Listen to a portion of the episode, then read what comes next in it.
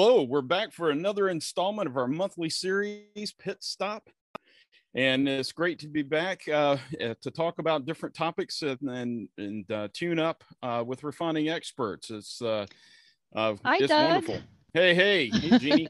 this is Doug Aswell, and uh, Jeannie's my co-host, my trusty sidekick, and How it's good to have you back after a sabbatical for a little I while. know. I know. Yeah, I'm doing great. Doing great. You know, we hope you've been enjoying this this podcast series. We've talked about a variety of different topics from alkylation to wet scrubbing to hydroprocessing. And all of our previous uh, discussions with our different panels of experts are out there available on refiningpitstop.com. And so, uh, Jeannie, refresh me on what we're doing today. So today we um, are going to be discussing how to manage NOx emissions from the FCC. Uh, we'll be joined by Scott Eagleson and Ed Hutter, our Belco scrubbing experts. But um, as you may recall, in the past, um, we talked with these gentlemen about socks. Yes. SOX. Oh, nice, nice socks. Sorry, I had to have a visual. I thought I Um, smelled but- something. Oh, yeah, they're kind of dirty, gross. Yeah. So, speaking of dirty, we talked about how to remove SOx and particulate matter from the gas exiting the FCC, but today we're going to focus our um, discussion on NOx. So, um, this is important for uh, meeting compliance uh, emissions regulations for FCCs. Yeah, awesome. Yeah, and, and you know, we talked previously about these uh, Belco scrubbers and how versatile they are, and this is yet another Exactly. that, and that's uh, fantastic. Kind of like so socks, you know, they can be used as mittens. I mean, you can use them for so many things. sock puppets. I mean, I there's know. all kind of stuff you can do with socks, right? but uh, but yeah, I mean, the Belco scrubbers are, are very versatile and uh, meet a variety of different needs for in, in different ways. So so with all that said, let's get going on to our next pit stop.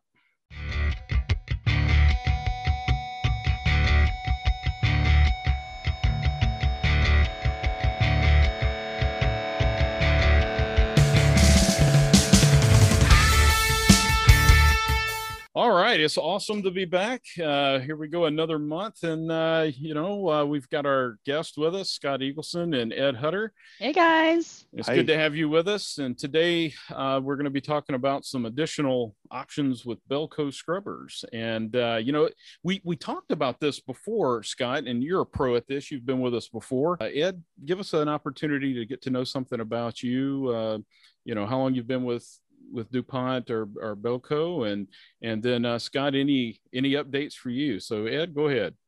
Sure. I'm currently the new licensing leader for uh, Belco and Dynawave scrubber systems and Mhm. also the LoTOx technology.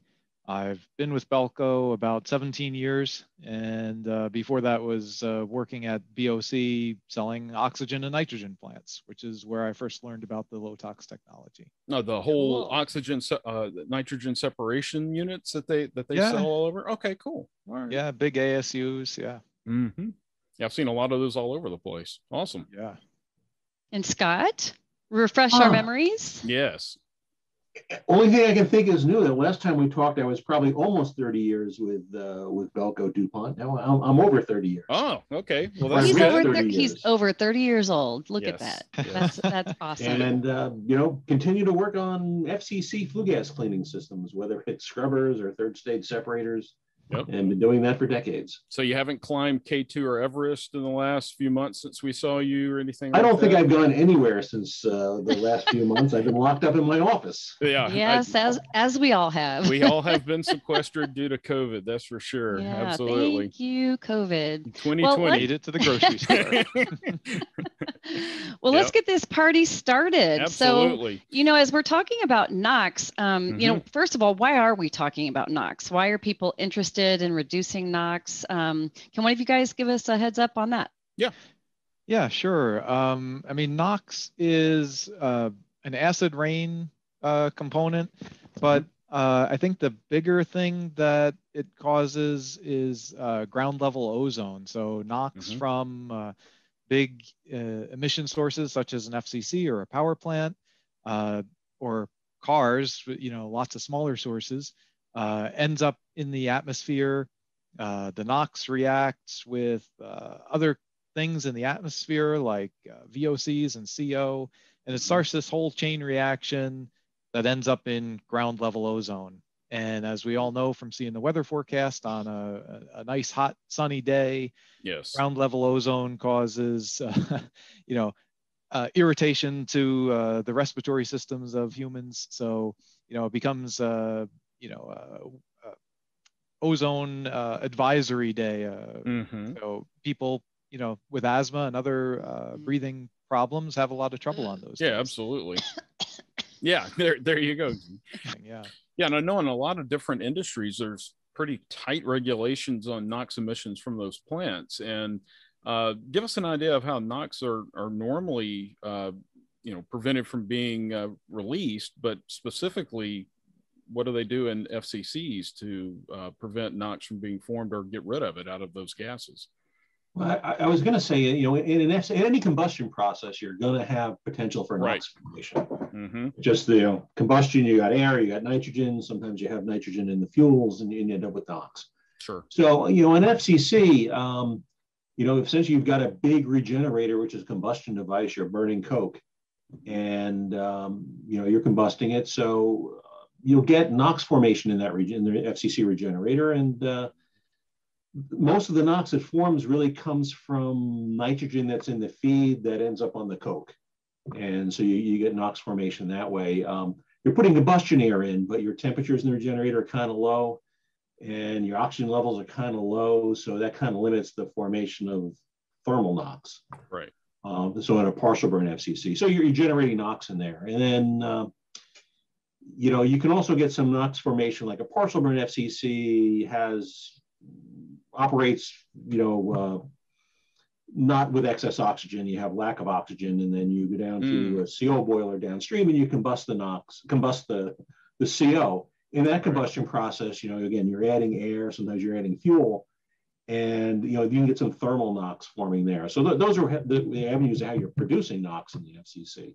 Yeah. So how are we controlling it? Not we, uh, but in general, what are the options for well uh, controlling yeah. NOx on the? Well, I mean, so so on, on the FCC, on the regenerator side of things, you, you know, you have the operators have some ability to control NOx that way. They can, you know, play with the O2 balance in the regenerator in a full burn unit. And I, have been to refineries where, you know, they'll they'll look at the CEMs monitoring the stack emissions, and they'll be high on NOx, and uh, they'll lower they'll they'll cut back on the O2 that's in there, the O2 that's in the regenerator, or, or really the O2 that shows up in the stack Mm-hmm. Their NOx goes down, uh, but then their CO starts to go up because they don't have right. enough oxygen to combust all the CO. Mm-hmm. So to get their CO in compliance, they add more, you know, go with higher oxygen, and then the, the NOx goes up. So th- there's an avenue to play there. Uh, people will look at regenerator temperatures a little yeah, bit exactly. to uh, to do that. Yep. And one of the things you mentioned a minute ago was, uh, you know, nitrogen in the feed. I think there's organic sources of nitrogen, like in the, I mean, in, in the, the, you know, in, in the oils that you're, you're processing. Right. Your, right. Coke is coming from, you know, heavy oil products that you're cracking. Right. In the FCC. So it, it gets, you know, embedded on the Coke. Mm-hmm. And that's where you, you get the combustion from the, in the, in the feed process. Okay. But, you know, so on the regenerator side, again, they can also use combustion promoters, um, generally in an FCC to help minimize CO. Mm-hmm. And there's some combustion promoters which will make the NOx go up, platinum based ones, and they can go to non platinum based combustion promoters, and that'll reduce some of the NOx. And there's also catalyst additives that FCC catalyst suppliers will supply that um, DeNOx catalyst additives. You can add to the FCC catalyst inventory, and they'll help reduce the NOx. Mm-hmm. But th- those are those are ways that you know, you can deal with the NOx up on the regenerator side of things. And I think right. most refiners, you know, ha- optimize those first because that's the easiest path forward to tack it on the regenerator, not adding equipment. Right. You know, if, if you go to the, you know, you can control NOx downstream too. And, you know, in a partial burn unit, you know, again, we have the CO combustion, people use SNCR where you've got, you know, combustion process, you're going to inject ammonia or urea that'll uh, give you selective non-catalytic reduction of NOx in the uh, in the CO boiler, ammonia and urea injection, and yeah. uh, you know a lot of that is based on how much what the temperature profiles are in are in the boiler, how you inject it, uh, what retention times you have. Availability. So I mean, they can get from twenty to sixty percent reduction that way. Yeah. Okay. You know, but that's only for partial burn FCC. And people who have partial burn FCCs, that's a good approach to, to do is to try to use SNCR for that. So it sounds like there's a lot of potential options to help get the NOx down to an acceptable You know, level. and, and we got some more. But Oh, some really? of those There's also, yeah, but some of those also have some adverse effects, like uh, Ah. you know denox additives and and changing your CO promoter. Uh, Mhm. you know those can have effects on your FCC conversion. You know, trying to get the right products Yeah. out of the FCC. So, I mean, some of those additives don't come free. You know, they they come Right. at a little bit of a, a price there. And, and if they worked really well and got the NOx down really low, we wouldn't be talking about NOx control and down, other downstream devices. But Gotcha. you know, they, they do what they can do. Um, y- you know, so if you need to get to really low reductions, you know, you start to get into 90 plus percent removal, hmm then you're talking about SCRs, selective catalytic reduction, which is a big uh, a big box in the flue gas line, but you know downstream of some of the waste heat recovery, and before you get to the stack, and uh, it's a big catalyst bed, and you're running flue gas through there, and you're going to inject some ammonia in the front end, and that'll give you a reduction of NOx. Um, you need a good temperature profile window to make those work. So you need a window that's somewhere like to 600 to 750 F. Okay. So you kind of, you know, it, it- A it minimum with threshold heat recovery options. So now you can only have heat recovery in a waste heat boiler for the 600 degrees or 650 or 750. hmm Then you have your SCR. Then if you want to get some more heat out of that, you have to put an economizer and more heat recovery afterwards. So, you know, in a new FCC, it's something to think about because you're building a new heat recovery unit. But on an existing FCC, you got to start cutting back on heat recovery, adding a device and adding something else. Finding somewhere to put it because you have In other equipment around it, and yeah, yeah, exactly. And, So- and you know, and, and there's a number of them out there being Hmm. used. And, then they take up a lot I of space. Yeah, a lot of space. It has some pressure drop. Okay. So so how does Belco fit in this? Uh, We're another option, or is it So a I mean, option? generally, I, I've said this before: the Belco scrubber is at the end of the tailpipe. You know, Right. we're going to see the we're going to see the the SOx. We're going to see the particulate, hmm and we're at that back end. And if there's nothing else upstream, we're going to see the NOx. And we have a process, the LoTOx process, which will provide the NOx removal as part of the wet scrubber, and um, you know, as a scrubbing SOx in particulate, it'll scrub the NOx. Okay. Very good. Cool. All right. So how does this uh, LoTOx process work? I mean, uh, it, does it require uh, some reagents or uh, like you Special were talking about, or additives, or, or- yeah, yeah, How does it work?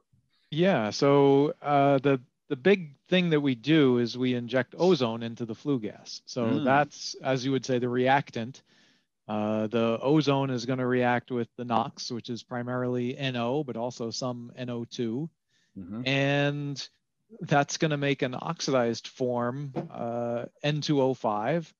And then the N2O5 mixes with all the water vapor that is in the wet scrubber, and it's going to form nitric acid. And nitric acid is the acid gas that can form uh, both in the atmosphere and in our scrubber.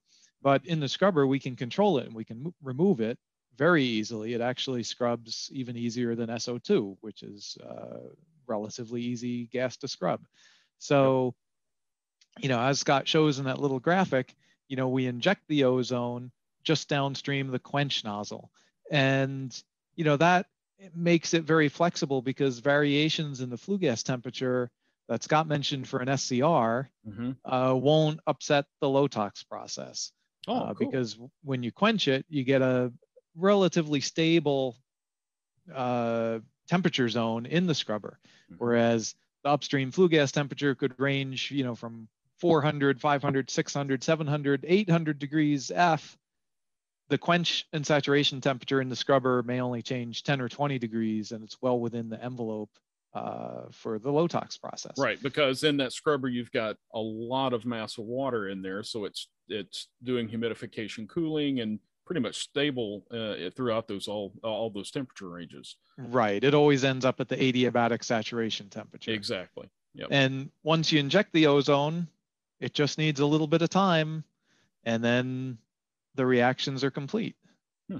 So it's a pretty deal. simple, robust process. Yeah, and the ozone gives you a very highly oxidating uh, atmosphere in, in that part of the the scrubber, and and does the oxidation of the NOx.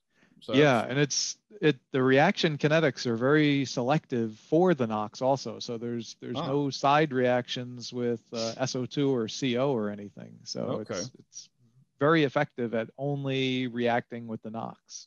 So is this something that uh, really needs to be looked at as a grassroots development for a new plant, or is this something that can be added to an existing facility? Right. So I, I mean, on, on, new scrubbers, you know, whenever we're talking to a client, we'll certainly talk to them about the, you know, uh, putting NOx control on there. Sometimes there's a regulatory requirement on a new project. Sometimes they're not.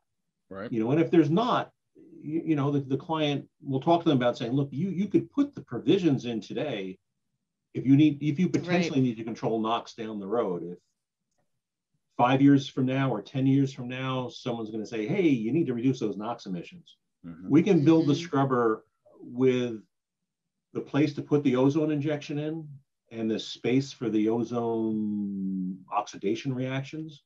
We can build that into the scrubber today and then just supply the scrubber as, you know, SOx removal and particulate removal. Right. And then later in the future, they can put, uh, add in the, the ozone injection. Right. if regulations cool. change or they're they're right. doing something different with the facility or something and they need it uh, kind of situation. Yeah, so they're you know it's a pre-investment. Obviously, there's some capital involved in that. Sure. But once you've done that, you know you're, set. So 10 years from now, someone says, yeah. "Hey, 100 ppm of NOx is too high. You need to be down at 10." Well, right. some people's scrubbers are configured that way. So I, I want to say we got quite a few units out there that are configured like that, and a number of clients through the years have gone ahead and pulled that trigger to, to upgrade it to do the NOx control. So do you have to have the uh, pre, um, do you have to pre-plan for it or is this something that you can retrofit later if you didn't pre-plan? It, it's easier to retrofit if you do pre-plan. Of course. but, you know, obviously we, you know, we supplied a number of scrubbers before we were involved in controlling NOx. And uh, those were just designed strictly for particulate and SOx removal. And we've gone mm-hmm. back and uh, retrofitted those. You have to, you know, if you kind of remember that graphic, we were quenching the gas and injecting ozone, and there was some space for the oxidation reactions. So what you kind of have to do in those existing scrubbers is kind of create that kind of scenario. And okay. we've done a number of units by basically, you know, putting a, tower in front of the existing scrubber that moves the quench forward. You quench, mm-hmm. saturate the gas, then you have a little tower space for the reactions, and it flows into the existing scrubber. So we've got a, a, a bunch of units like that. Hmm. And yeah, we've also done one with uh, making the space downstream of the existing scrubber. Yep. We uh, did one where, uh, well, we did two kind of where we made space in the existing scrubber, yep. took out some uh, unneeded stuff and and made the reaction zone in, a, in an existing scrubber. So you know we've done it a lot of different ways, and and we've looked at uh, putting it on uh, the competitor scrubbers as well. So there's a well, lot of say, and we, and we have put it on competitor scrubber. Yeah, yeah that yeah, was my next question. Right. Yeah, yeah I was wondering. But uh, I mean, without uh, creating the the separate vessel, you know, even yeah. doing it just in the existing tower without uh, creating so much residence time. Yeah. So you know, we, we've done lots of LoTOx units out there for NOx control, and you know, we've gotten very good at it at, at optimizing it you know, and trying to make, you know, when you have an existing scrubber, trying to make the best out of it. Yeah. So how long yeah. have we been uh, doing LoTOx and like how many units are out there? Just out of curiosity, if you were to take a guess. Well, I think it's been uh, something like 17 years that we've been working with the LoTOx process. Mm-hmm. Um, maybe even longer, because that certainly predates the time that I was with Belco. I was I was still at BOC when Belco started uh, working with the LoTOx process. Sure. So maybe even 18 or 19. Okay. Um, and overall, I, I, don't remember the number exactly on the installation list, but uh, I think we got about uh, what 25 or 30 units operating, Scott, and oh, wow. more pre-invested. Yeah, I think with the, with the pre-investments, it's over uh, over 50 units. Yeah. Oh wow. Okay. Wow, that's great. That's awesome. So, uh, you know, I guess one of the things that you have to go through with clients is determining what's the best option. It sounds like there's a lot of options for NOx removal. How do you know, or how should the client be able to identify, you know, we ought to be looking at LoTOx for our situation because of X, Y, and Z. So, right. so what would those criteria be for uh, comparing to other alternatives that may exist? right? So some of the big advantages that LoTOx brings is, you know, a guaranteed emission mm-hmm. um, at the tailpipe. So as Scott said, you know, we're the last, we'll fix the emission. Some of the other methods that Scott uh, talked about, whether it's SCR or, uh, sorry, SNCR or uh, different things within the FCC, mm-hmm. um, they may work, uh, you know, I hate to put it this way, they may work today and they may not work next week and you'll be scratching your head saying gosh last week we could make 50 ppm and this week we can only make 55 ppm what right. what changed? Um, you know the LoTOx technology brings with it a set point. So mm-hmm. you, it, it's a guaranteed uh, emission limit. You type it in and the ozone system will produce only enough ozone to meet that emission. So the operator has flexibility to um, type in a little bit higher number or a little bit lower number. Maybe there's seasonal variations in what the refinery has to uh, comply with, sure. or maybe there's rolling averages that the refinery has to mm. comply with. That's very mm-hmm. common in the U.S. where you say, well, I have to have, uh, you know, 10 ppm 365 day average but a 20 ppm seven day average or something so uh, the set point flexibility gives you some ability to minimize utility consumptions at the same time mm-hmm. you're meeting your compliance requirements so that's one big advantage that LoTOx brings uh, to some of those other technologies where uh, you know you can't always uh, meet a certain emission level and you don't know why.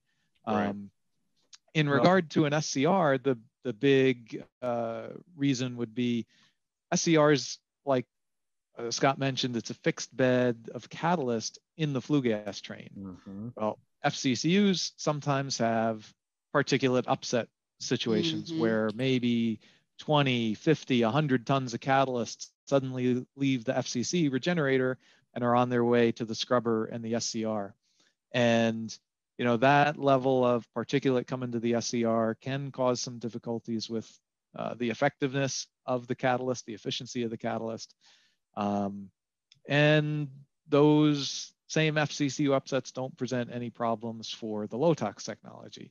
The hmm. scrubber will knock out enough particulate and the NOx emissions will continue to be met. So uh, that's one big advantage. Um, you know, I'm sure you've all heard of uh, situations with your car where your catalytic converter starts plugging up, increasing the pressure drop, mm-hmm. and yes. you're losing power in your engine.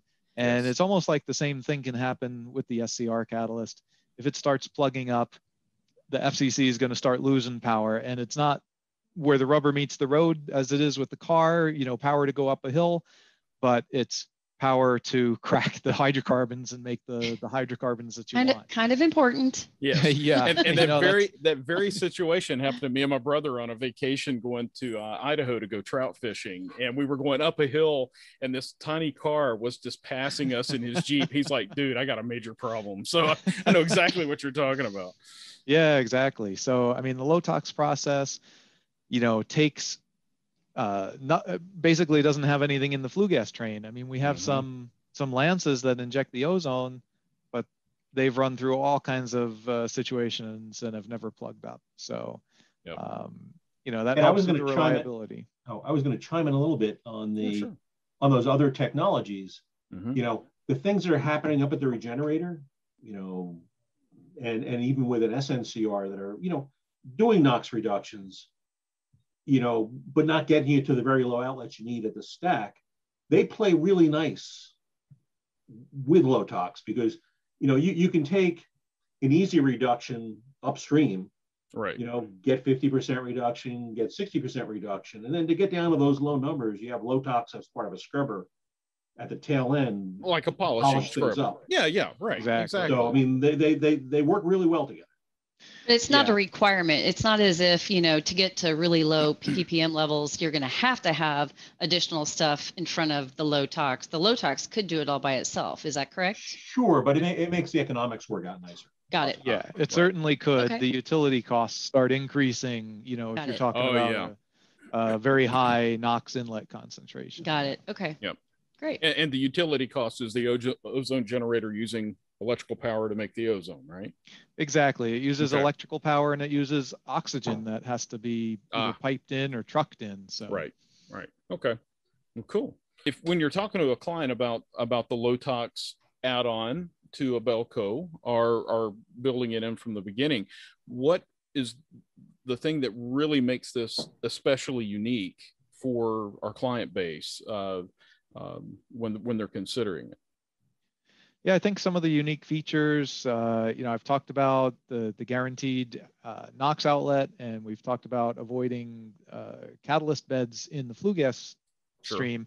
But one of the other things that makes it unique is, uh, you know, when you have a, uh FCC and it's all laid out and all the equipment's existing, a lot of times there's not really space to put a big bed of catalyst in there. Right. Um, you know, refineries fill up whatever empty space is around the FCC with other equipment sure. and you know then there's no space to put this big catalyst bed ducts uh, ammonia injection skids and things. Um, with the LoTOx technology it doesn't really need a lot of footprint right in the immediate area of the fcc scrubber. So um, the uh, the equipment that we put in the scrubber is very very small doesn't take up a lot of space the external ozone generation equipment can be located some distance away where you know maybe you have some space 100 meters you know 300 feet away uh, maybe more depending on Mhm. how things uh, need to be so you know that's uh, something that is unique It's about the low convenient. tox technology yeah it's convenient to try to fit it into a very tight area Yeah. Gotcha. Good. Okay. Very good. Fantastic. So, how low can we go? I was going to ask that same thing. Yes, absolutely. Let's play limbo. Let's- how let's put 'em- low can we go? right. And let's also put them on the spot. How low can you go? Yeah. well it certainly it'll partly depend on the NOx inlet concentration Mhm. Um, but uh, you know, we've demonstrated outlets as low as two to five ppm. oh, wow. You know, a lot of our Great. systems are guaranteed, uh, you know, 10 ppm or less. hmm Uh, so I'd say that's a pretty common uh, outlet concentration to reach. Um, and you know, NOx requirements vary from country to country, and even in the U.S. Uh, regionally, uh, you know, in areas that are having problems with ozone non-attainment, that's the the EPA's name for a, a region where the ambient ozone levels are high. Well, then the NOx outlets are going to be lower. Um, so it's a it's a it can vary place to place what is needed, but you know will adapt to what's needed by the the refinery.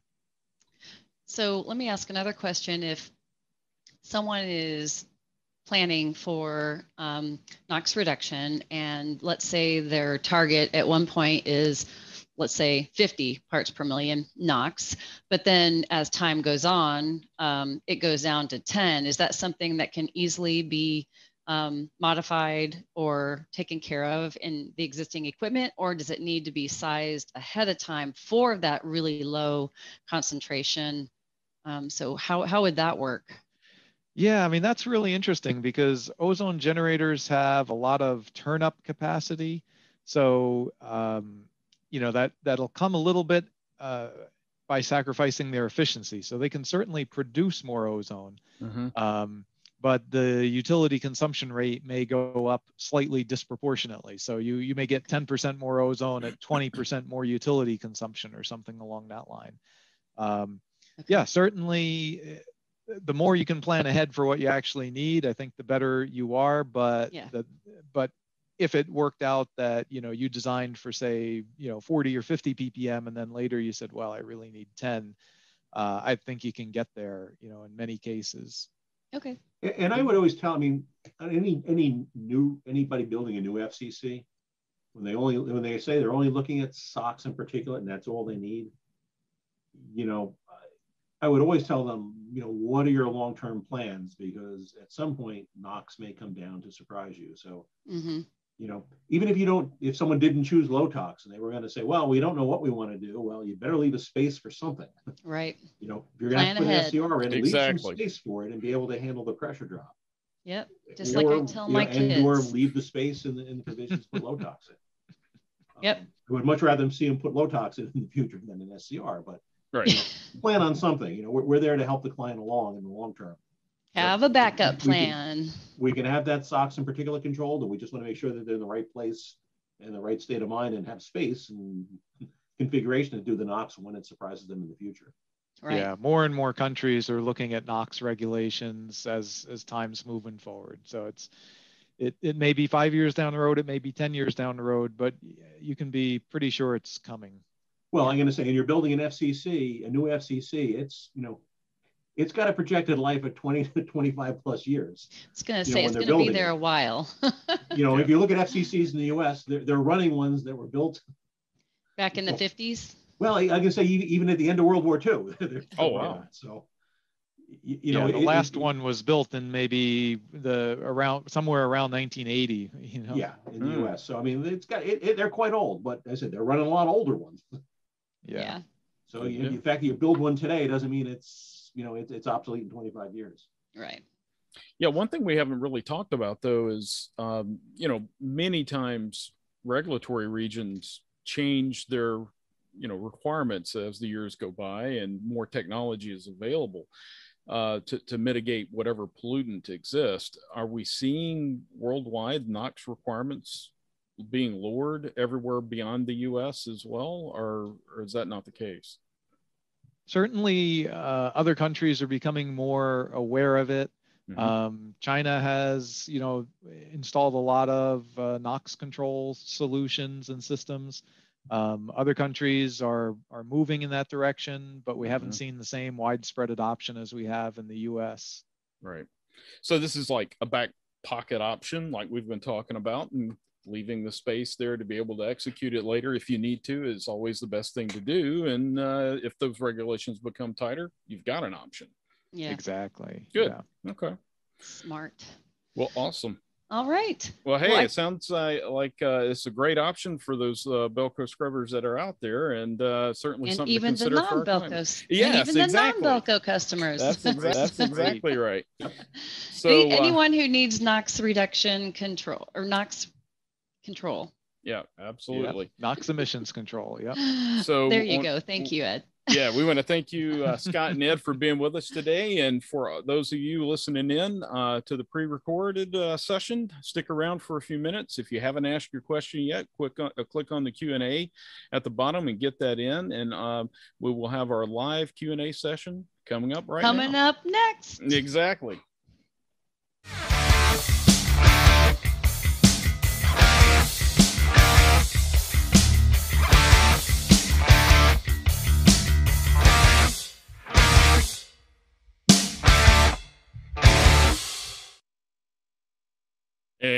And we're back. Aloha. It's good to have everybody with us. And uh, if you haven't put your question in yet, please do. We've only got like six or so questions right now. So these, are, uh, these are heavy uh, questions. I some of them gonna- are. They're Oh, I going to think I, take some time. I think I think we just had another taker as well. But See? uh, it's good. To, it's good to be here for the question and answer session. I hope uh, everybody found that presentation interesting. I know uh, uh, Belco is a, a very versatile scrubber, and it's uh, interesting to hear all the various things it can do. But uh, so let's get busy with these questions and uh, the answers. Okay, here we go. So, Scott and Ed, are you ready?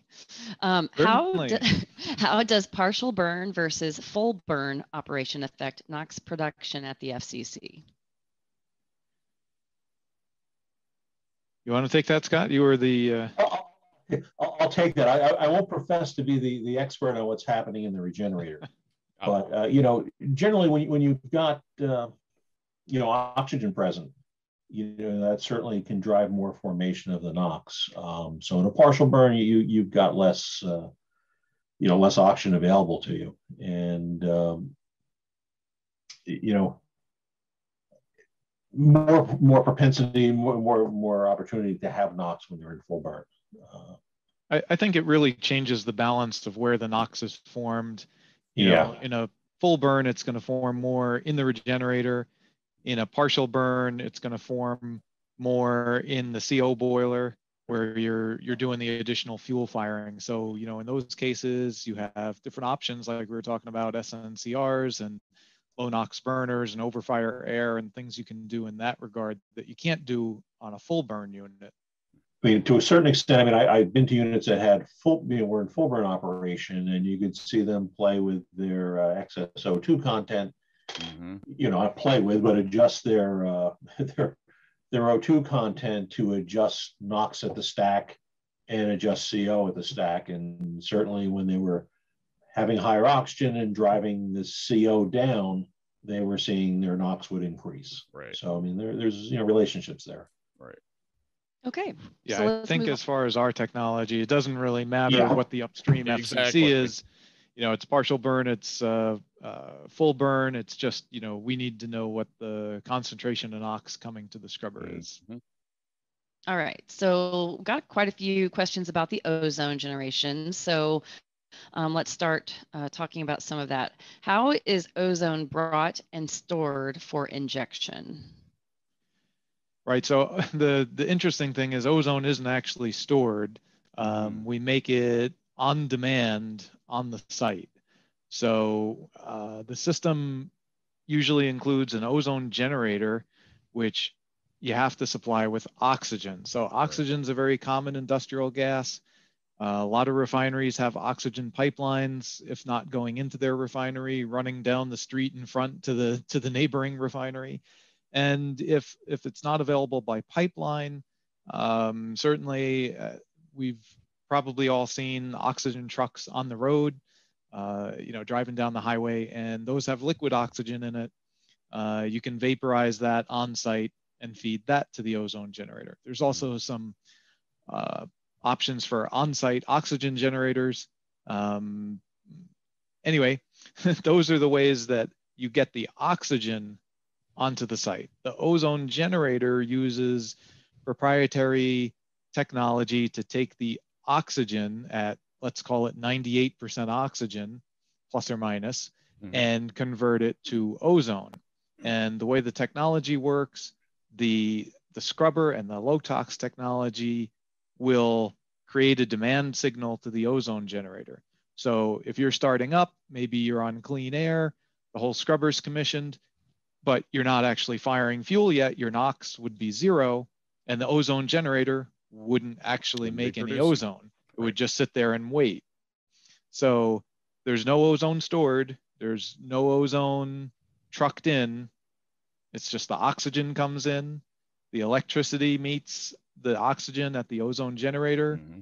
The proprietary dielectric technology creates a, a very small corona discharge, and then that's where the oxygen is converted into ozone and then it is immediately piped to the LoTOx system and injected. So obviously there's going to be a little bit of lag time between sensing nox and and ozone production but i would assume not much of one yeah i would say it's uh, you know just a few seconds or or maybe a minute or two right something on that order. You know, now you're starting to get into well, how long is your CEMS line from the, the top of the stack down to the analyzer? Right. It doesn't take long for the the electron to get from the analyzer over to the ozone generator to say, hey, make a little more, make a little less. Mm-hmm. Um, but then again, there's the the pipe, whatever you know, couple hundred feet, couple hundred feet of pipe from you know the ozone generator to the uh, ozone injection point. So uh, those are where the the little lag times can come in, but it's really very little time. Gotcha. Okay, and on, on, on the ozone generation, I mean, we, we I mean, this is not the ideal source of the oxygen, but we have had some customers use uh, um, a high purity, very dry air you know, like instrument air quality air to. Well, it's uh, got to be better than instrument air. Yes, it's got to be drier certainly than instrument quality air yeah. uh, to feed into the ozone generators to make uh, provide the oxygen to make the ozone. It just the, the, economics, if you've got availability to have oxygen, it's much better than using. Uh, yeah, so obviously, if they're using air. right, and so obviously they're using uh, instrument air, you'd have to have desiccant and other things to make sure well, you've got again, really dry. Better than instrument quality. Better, better, right. Yeah, there's there's more specifications about hydrocarbons, and it, it has to oh, be yeah. quite a bit drier. Yeah, so yeah. it's a little different. But but we have had some customers use that, and it, you know it works. It, it, just you know you, you change around the capex and opex a little bit. Right. So ambient air is not an option. No. Um. No. okay. Like All right. So that answers actually one of the questions that we got. Um, so uh, another question is, is the ozone addition continuous? If the NOx production is continuous, then yes. Right. Um, so the, the NOx will come into the scrubber and react with the ozone that we're injecting into the scrubber. It'll travel through the scrubber for a few seconds, and the CEMS analyzer at the outlet of the scrubber will read the NOx. And it'll continuously adjust the ozone injection rate to achieve the set point that I talked about earlier. So if, if you're trying to, if you type in 20 ppm, then you'll see just the typical control loop dynamics of, oh, I'm at 20.5, a little bit more ozone. Oh, I'm at 19.5, a little bit less ozone. And it'll just, you know, control in a nice control loop. Good deal. Okay. Um, so there's a question here about the ozone generator. Um, can you talk about ozone generator reliability and ambient ozone analyzer noise resulting in trips? Interesting. Sure. So uh, ozone generators are are very highly reliable. Um, you know, they certainly can run for well over five years of operation. We've had some where you know years after the the first turnaround and after the second turnaround, they say, "Gee, should we even open this thing? It's been running so good. What, what's the, the issue?" And that's partly because it's using clean gas from from the oxygen and uh, electric power. So there's no moving parts other than your typical control valve, um, which is in clean gas service, so it doesn't really foul up or anything. Mm-hmm. So the ozone generator itself is highly reliable. The, the dielectrics inside are highly reliable. Um, the second part of that question with the ambient ozone monitors, we'll, we'll just give some background. I, I think the person who asked maybe knows about it, but uh, a lot of other people in the audience may not. Um, because of the issues with the ozone that I mentioned in the other part of the broadcast, where you can get uh, respiratory irritation from breathing ozone. Um, so the system comes with ambient ozone monitors in case uh, a pipe flange or some valve packing develops some leaks of the ozone so that you're aware of it. And uh, those ambient ozone monitors use ultraviolet light interference to detect the ozone, but there can be some interferences with things like, well, hydrocarbons, which are probably going to be present somewhere in a refinery.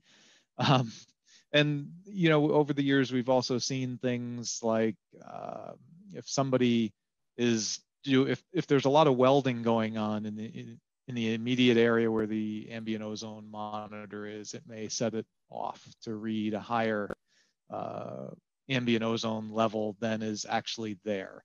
So as, as, we sell these systems, you know, we work with the refinery to develop the appropriate uh, safety uh, precautions, whether you want to have alarm points, whether you want to have trip points, depending upon different concentrations of uh, the ozone that the ambient ozone monitor thinks it's detecting.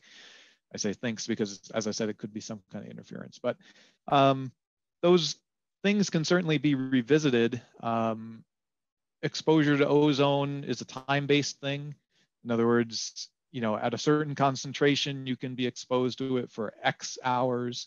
At uh, a lesser concentration, you can be exposed to it for 2X hours and not have any kind of problems. So um, you know, I, I'm guessing that question came from somebody who's operating one of the existing systems, and we could certainly work with you to optimize that and to try to minimize any unnecessary trips if uh, if that's what's being experienced, or even unnecessary alarms. I know, you know, operators hate having alarms going off on their system. If, oh, it's the thing again. Yeah.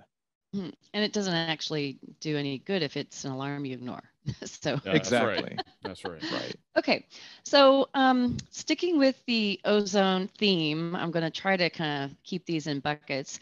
Um, there's a question about the ozone lance maintenance and cleaning procedures. Right. So as part of the, I don't want to say annual, but the the turnaround of the entire scrubber, whether that happens uh, four or five, six years uh, as to match the FCC turnarounds, you know, you just go inside and you you inspect the condition of it. Uh, the vast majority have no buildups and mm-hmm. no noticeable effects. Uh, you know, we have had some now operating 10 years, and you know, wow. there's there's been a little, you know, uh, corrosion or erosion, uh, a couple different spots. Mm-hmm. Um, so the ozone lances are not uh, not generally the most complicated things, but they are made out of special materials. So, you know, in those cases, we would just uh, replace, you know, if, if a weld needs to be re-welded or something. But it's pretty light maintenance work compared to everything else going on in a refinery during a turnaround. Okay, great. Sorry, my allergies are uh, in high gear. I was um, wondering where you went. All I know, I disappeared. I figured yeah. you didn't need to watch me blow my nose on, on camera. Oh. All right. um, okay, so here's the question about um, can you help me understand? Can you help me to understand more about disposal of effluent and associated challenges? So the the, the, the byproduct of, of, of, scrubbing NOx, you know, in the scrubber is you're going to form uh, uh, sodium nitrate in the in, in the in, in, the scrubbing liquid, and that'll come out as the, uh, the scrubber effluent. Mm-hmm. And um, you know, in a refinery that's got a large wastewater treatment plant, you know, it can be set up with a section at the front end of that plant to basically do denitrification you know, and um, release, you know, release it as nitrogen uh, to the atmosphere. So mm-hmm. that that that's been a common approach. Um, some places are allowed to, you know, discharge to the environment sodium nitrate, but you know, sodium nitrate and nitrates into the environment is probably not a great thing to go into. Uh, you know, it's kind of runoff you see from fertilizer runoffs. So the client would have to analyze their treatment ponds and make sure they, they, would, they would first look at their discharge permits. Are they in a sensitive area where the sodium nitrate might cause an issue? Um, right. A lot of places aren't. And, and, if they were, then then look at you know how to deal with it on the wastewater treatment side, and, and we can certainly help them hook, hook them up with someone who can look at the uh, the denitrification process on the yeah because side of things. Right, because the nitrate adds some BOD to the wastewater effluent yeah. coming off the unit. Okay. Yeah. yeah, it, it acts like a fertilizer. And sure. And the other thing I'll add is some of our clients already have other wastewater disposal issues. So, you know, some of our existing clients are using deep well injection. And in that uh, case, it doesn't really matter. You're deep well injecting a lot of things already, and a little down. bit of sodium nitrate won't make any difference. Right. So it really becomes site specific. Yeah. Some clients are also able to just blend it with other wastewater streams and get to an acceptable concentration. Yeah, I mean, generally speaking, the, the wastewater that's being discharged has sodium sulfate in it. So you've added a little bit of sodium nitrate to it because the sodium nitrate, uh, sodium sulfate is probably a predominant salt that's in the, in the wastewater. Right. Okay. So related to the aqueous phase, um, this person is asking about NO3. They say it's toxic in the aqueous phase. What are you doing with that? Right. Well, that's the thing is it reacts with the uh, caustic soda in the scrubber and it doesn't stay as free uh, NO3. It becomes NaNO3 and that makes the sodium nitrate. So it becomes a stabilized salt. Okay, great. Um, how does the process deal with nitric acid droplets carried up with the gas stream? And to what efficiency does do these droplets, does the droplet capture get? What's the efficiency rate, I guess, of this? So, you know, you're, you're, you're doing this oxidation in the very front end of the scrubber, forming, you know, the NO to NO2 and the NO2 to N2O5, and then the water forming sodium, I mean, forming nitric acid you know, so following those reactions, you've got a bunch of levels of liquid to gas contact in the scrubber that are there. They were, you know, they're primarily there to scrub SO2 and absorb that. Um, and they do so and nitric acid is much easier to scrub than the uh, the SO2 from the flue gas. So you've got lots of liquid gas contact that will scrub out that uh, nitric acid. And so you really won't see sodium, you won't see nitric acid emissions out the stack or, you know, uh, really sodium nitrate uh, emissions out the stack. So in essence, the Belco scrubber has sufficient L to G ratio to be able to get efficient removal. Yeah. And, Right. and, and I'll throw in this, uh, someone may, may ask this question later on, but you know, in the process, we're not, you know, all the ozone that we inject doesn't necessarily react with all the, uh, the NOx that's in the flue gas. You know, Right. You've got some excess ozone. Um, that, that SO2 scrubbing aspect of things, because you're scrubbing SO2, it's not immediately turning into sodium sulfate. It's really, it's, it's, it's being there as uh, sulfite and bisulfite in the liquid. And that wants oxygen. And, and the, Yeah. you know, that excess ozone reacts really, you know, is absorbed really quickly by the, the liquid and reacts very quickly with the uh, uh, sulf- sulfite and bisulfite, you know, to make that into sulfate. So you, you don't have any excess, you know, you don't have ozone emissions either. Right. That all that liquid to gas contact there does is really there to, to make the system work. So the ozone addition actually assists in in the case of oxidation of the sulfites. Then. Well, it, it's it's yes, the sulfites are there to get to get the the excess ozone, Hmm, and that's then uh, you know we, we probably do more oxidation outside the scrubber, uh, you know, to get to the low outlet limits for sulfites and bisulfites. Right. But uh, if we're planning a system uh, with all three removal, NOx, SOx, and particulate, then we would balance the amount of oxidation that we do in the scrubber with the ozone versus the amount Yeah. of oxidation we do external of the scrubber in our purge treatment unit. Uh, You know, we would adjust that if if the LoTOx technology is going in from the beginning. Okay. Right. All right. So let's keep moving on here. Has LoTOx been applied to a Lurgi scrubber design? Not that I'm aware. Not yet. Anytime, tuned. write us an email. We'll be happy to. Exactly. Stay Glad to look at tuned. Excellent. So it is possible, it sounds like. Yeah. It's just, uh, yeah, we'd have to design for it. Um, okay, so next question is, uh, what's the CapEx and OpEx of the LoTOx technology? Wow. Uh, really broad. Uh, That's a broad question. yeah. Um, so, I mean, the biggest factor will be flue gas flow rates and NOx inlet concentrations. And, uh, you know, FCC flue gas flow rates, you know, just to put it in perspective, we have scrubbers ranging from roughly eight feet in diameter to 32 feet in diameter. Ooh. So, uh, you know, and, and then you throw in, you could have a, you know, inlet concentration of 50 ppm or 150 ppm. Mm, Uh, so, you know, from the top range to the bottom range, that's uh, all over the just map. extremely broad range. So there's Mm. there's no way to, uh, you know, broad brush, uh, you know, give those kind of numbers. Um, but let's say probably starting with seven figures and working upwards. I mean, that's about the best. You know, is it bigger than a bread box? Yeah. 32 feet definitely is. That's for sure. Oh, okay. So contact us. We can work with you to Yeah. get you the CapEx and OpEx information that you need. yeah, we'd be Um, happy to look at the specifics. Absolutely. Um, okay, so um, next question is, isn't LoTOx a Linde technology? What is the role of Clean Tech Belco in this offering?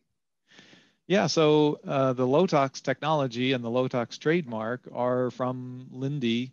Um, Belco has uh, a license to use the technology and the uh, trademark um, throughout the world exclusively, and for quite a long time now. Uh, I don't. Uh, I think I said 17 years in the earlier broadcast, so I'll stick with that answer. Well, Pre-existing I- you I'll working- correct you. I was, I was looking back. We, we started up our first unit in 2007. Okay. Right, but we licensed the technology In well 2005. that. Yeah, Ah, no, three, right? Um, Anyway. Three, no, five. I, I was there. My Somewhere memory's in not there. that good. I was looking at a piece of, I was looking at an installation list that had dates on it. awesome. Okay, so next question is, how is ozone injected to the scrubber? Does it enter just through a nozzle or does it require some type of distribution?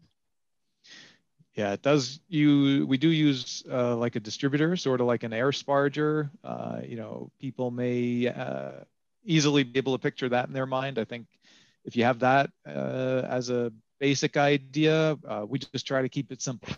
Right. Um, that would be, you know, we we only use, you know, maybe three, four, five lances, um, and try to keep it simple.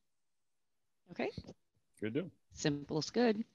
Um, next question. Um, this relates a bit to I think what we've already talked about, but I'll, I'll ask it anyway. What will be the impact on caustic or other chemical consumption with the NOx removal and how the effluent will be treated?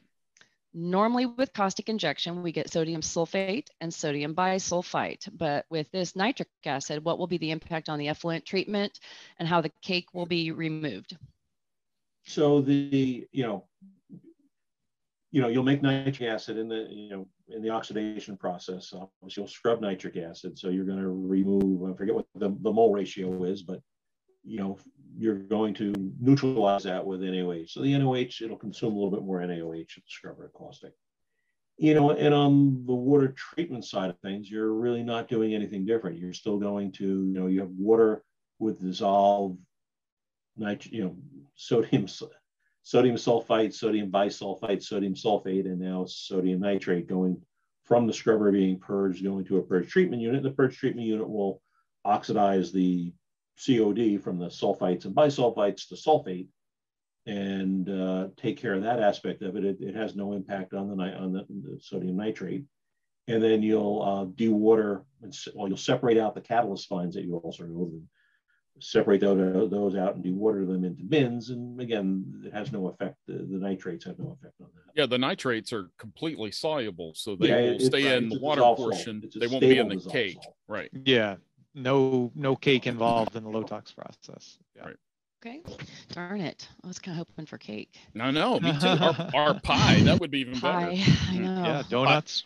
Pie, pie day is, uh, we already have pie day. Uh, yeah. A few months. When's donut day though? Yeah, I know. Yeah. Isn't every day pie day? And, and donut day. Could be. Okay, this is our last question. So, in your PHA analysis of the LoTOx system, do you have any critical shutdowns to prevent overpressure events or for any other reasons? Well, certainly, yeah. Um, the HAZOP review and the PHA of having ozone on site uh, is something we've worked with refineries, uh, you know, pretty much on all of our installations. Um, and yeah, we can work with the clients to uh, go through those reviews and analysis. I mean, uh, ozone production, because it, it's dependent on the electricity, it shuts off really, really fast. Um, if you say stop, the electricity stops and ozone production ceases. So, um, and as I said, it's not stored on site. So there's no volume of a quote unquote hazardous chemical uh, that needs to be evaluated. Like, uh, you know, if you have an SCR and you have a, you know, 5,000 gallon tank of anhydrous ammonia, and uh, somebody drives a pickup truck into that tank and you have a big release, you could be affecting not only people on the refinery, but neighbors of the refinery. And, and there's nothing like that with the ozone technology uh, or the LoTOx system. So you know, in that way, it's just the volume of the pipe. You know, four inch pipe with ozone in it doesn't actually have much volume, so you keep it below uh, the the threshold limits uh, that are established. And I'll, I'll, add to that. The I mean, it's not that we have just one or two systems out there running in refineries. We've uh, been the installation list after our the pre-recorded discussion. You know, we've got 37 units out there running uh, using ozone generators and providing DeNOx as part of our scrubbers. And they're all in oil refineries on FCCs. So that's a, that's a lot of units, a lot of experience. So we've gone through a lot with, with HAZOPs and, and with suppliers and, and with customers. So you have systems that work and are safe. Great. Good deal. Yep. And so also we have 17 units out there that have provisions, you know, for the future when and if they need to use LoTOx. Everything's there except for the ozone generators. Right ready to go once you get an ozone generator and you're good to go. Great. Well, wonderful. Thank you, Ed and Scott, for yeah. being, being with us today. Um, don't forget to take our survey at the end of the program. Yep. Um, and we look forward to seeing everyone for our next pit stop. Absolutely. What is it about, Jeannie? I was afraid you were going to ask me. I think I, I think I think I'm, I have a little hint here about alkylating the other olefin. Oh mm. yes, that sounds mysterious. Other Something that makes a valuable product. Yes, exactly. That's yeah. right. Yeah, and Sounds if you haven't registered, a little bit scandalous. Right. Yeah, and if you haven't registered uh, for that uh, next month's podcast, go ahead and do that as quick as you can at refiningpitstop.com. Again, if you uh, you know want to review the previous Belco scrubber conversation, it's it's on the uh, refiningpitstop.com website as well. A whole series of additional podcasts coming up the rest of this year about uh, th- these old processes. So, yep. so until next month, keep it running down the track, and we'll see you when we're back for our next pit stop.